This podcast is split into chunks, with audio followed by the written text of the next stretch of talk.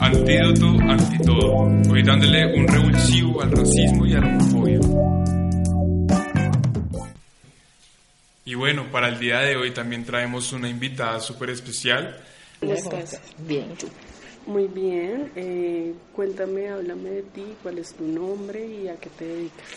Eh, pues yo soy Jess Castaño, soy profe de idiomas, eh, soy intérprete, traductora y como para vivir me dedico a todo lo que tenga que ver con eso, con idiomas, con eso, presto servicios de formación en idiomas, en comunicación y cosas así.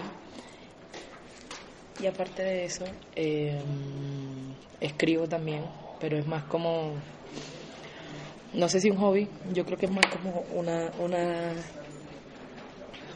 no sé, como, una, como un acto de resistencia, creería yo, como una respuesta a necesitar expresar las cosas del día a día. Entonces, hace como un año más o menos estoy escribiendo, escribo poesía, digo yo, o sea, no sé, creo que es poesía, porque en realidad no sigo como métricas de nada, ni nada de eso, simplemente me siento y lo que me salga es lo que escribo y recientemente también empecé como a ponerles pistas a las cosas que escribo, entonces estoy haciendo como rap y cositas así con música que también está interesante. Ok, cuéntame por qué se autodenominan afrodiversos. Eh, pues hay unas categorías como ya establecidas como lo LGBTQ más, más, más, pero en realidad todas esas categorías son categorías como mestizas, en realidad como que las personas negras no tenemos cabida dentro de esas siglas. Eh, como que si tú, si yo te digo en este momento, hay una pareja de lesbianas, ¿tú qué te imaginas? Lo primero que viene a tu mente es como las dos chicas de pelo corto, mestizas, por supuesto, tatuadas, con dos gatos, sí, como que eso es lo primero cuando piensas en lesbiana. Te digo gay y te vas a imaginar una pareja similar de hombres mestizos.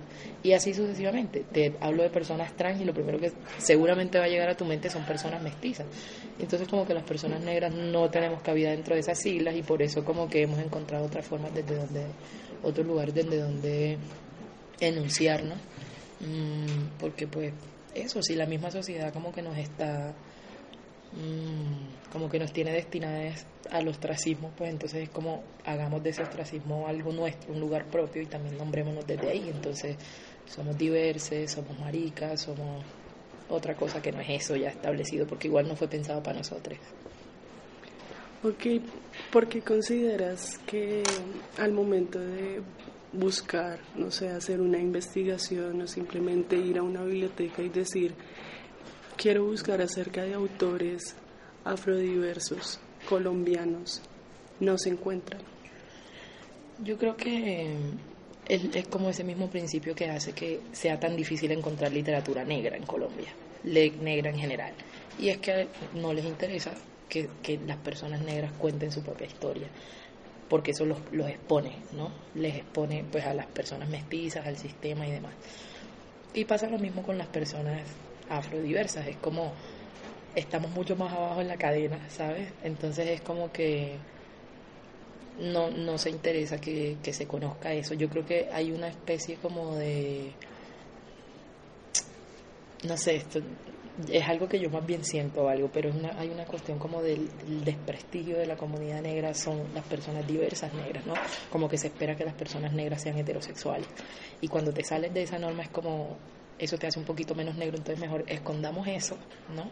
Y, y que no se sepa, ¿no? Que, no, que las personas negras diversas no tengan voz, que no, se, no puedan contar su propia historia, lo mismo, lo mismo de siempre.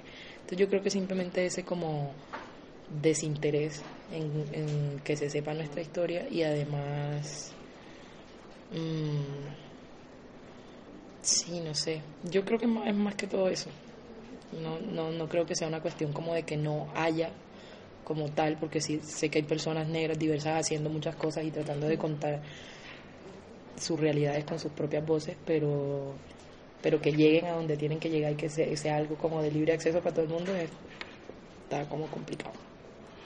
Para terminar, ¿sientes que se avecina, no sé, como un, una nueva era parecida como a la afroamericana en cuanto a las personas afrodiversas, cuanto que tengan la oportunidad de publicar, de tener una historia, no sé, en 40 años decir, en el 2012 o 15 hubo o existió tales y tales personas que escribieron y eran afrodiversos, eran LGBT. Sí, sí, sí, yo creo que, que, se están haciendo muchas cosas y que se han venido haciendo muchas cosas desde antes. Mm, pero yo creo que sí estamos como en un momento como de, no sé si de despertar o de, o de conciencia mayor o algo así, en la que ni siquiera, sí, puede ser como despertar, como que yo creo que las personas negras en general estamos ya cansadas de muchas de las realidades tan fuertes que nos tocan y más las personas negras diversas, ¿no? Las personas negras trans cansadas estamos de que de la invisibilización, de que no podamos estar en ciertos espacios, entonces eso hace que estemos escribiendo, que estemos hablando, que salgamos, que marchemos, que nos hagamos ver, que nos visibilicemos. Claro, en 40 años creo que sí va a haber un referente de, oye, en 2019, en 2020, por ejemplo, hubo un boom de personas negras que tal y crearon este grupo de, no sé, los negros maricones de Colombia, sí.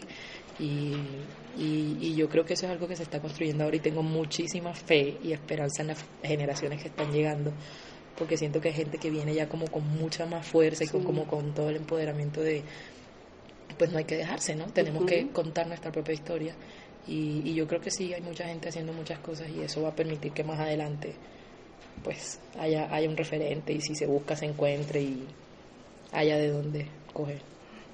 Perfecto, cuéntanos en dónde podríamos escucharte. Si algún día decimos queremos ir a escuchar a personas afrodiversas decir poesía o contar cuentos o historias? Ay, pues a mí personalmente yo ahora mismo no tengo como nada realmente publicado.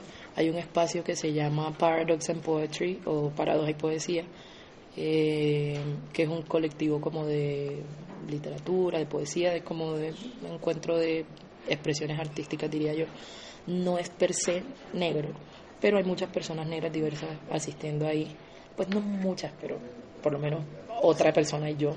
Eh, lo que sí te puedo adelantar es que pronto va a haber un espacio, va a haber un espacio para personas, exclusivo para personas negras, para personas negras diversas, en donde vamos precisamente como a promover las diferentes expresiones artísticas y que cada persona negra diversa que asista al espacio pueda expresar lo que tenga que expresar.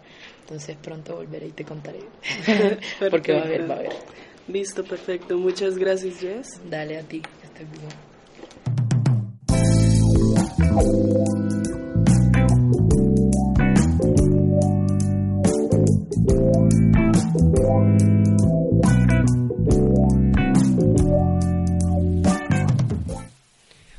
Interesante este tema, este programa, Letras Negras. Igual las invitamos y los invitamos a que sigan recorriendo el camino de la escritura, sigan leyendo poesía, ensayos de toda la literatura afrodiaspórica.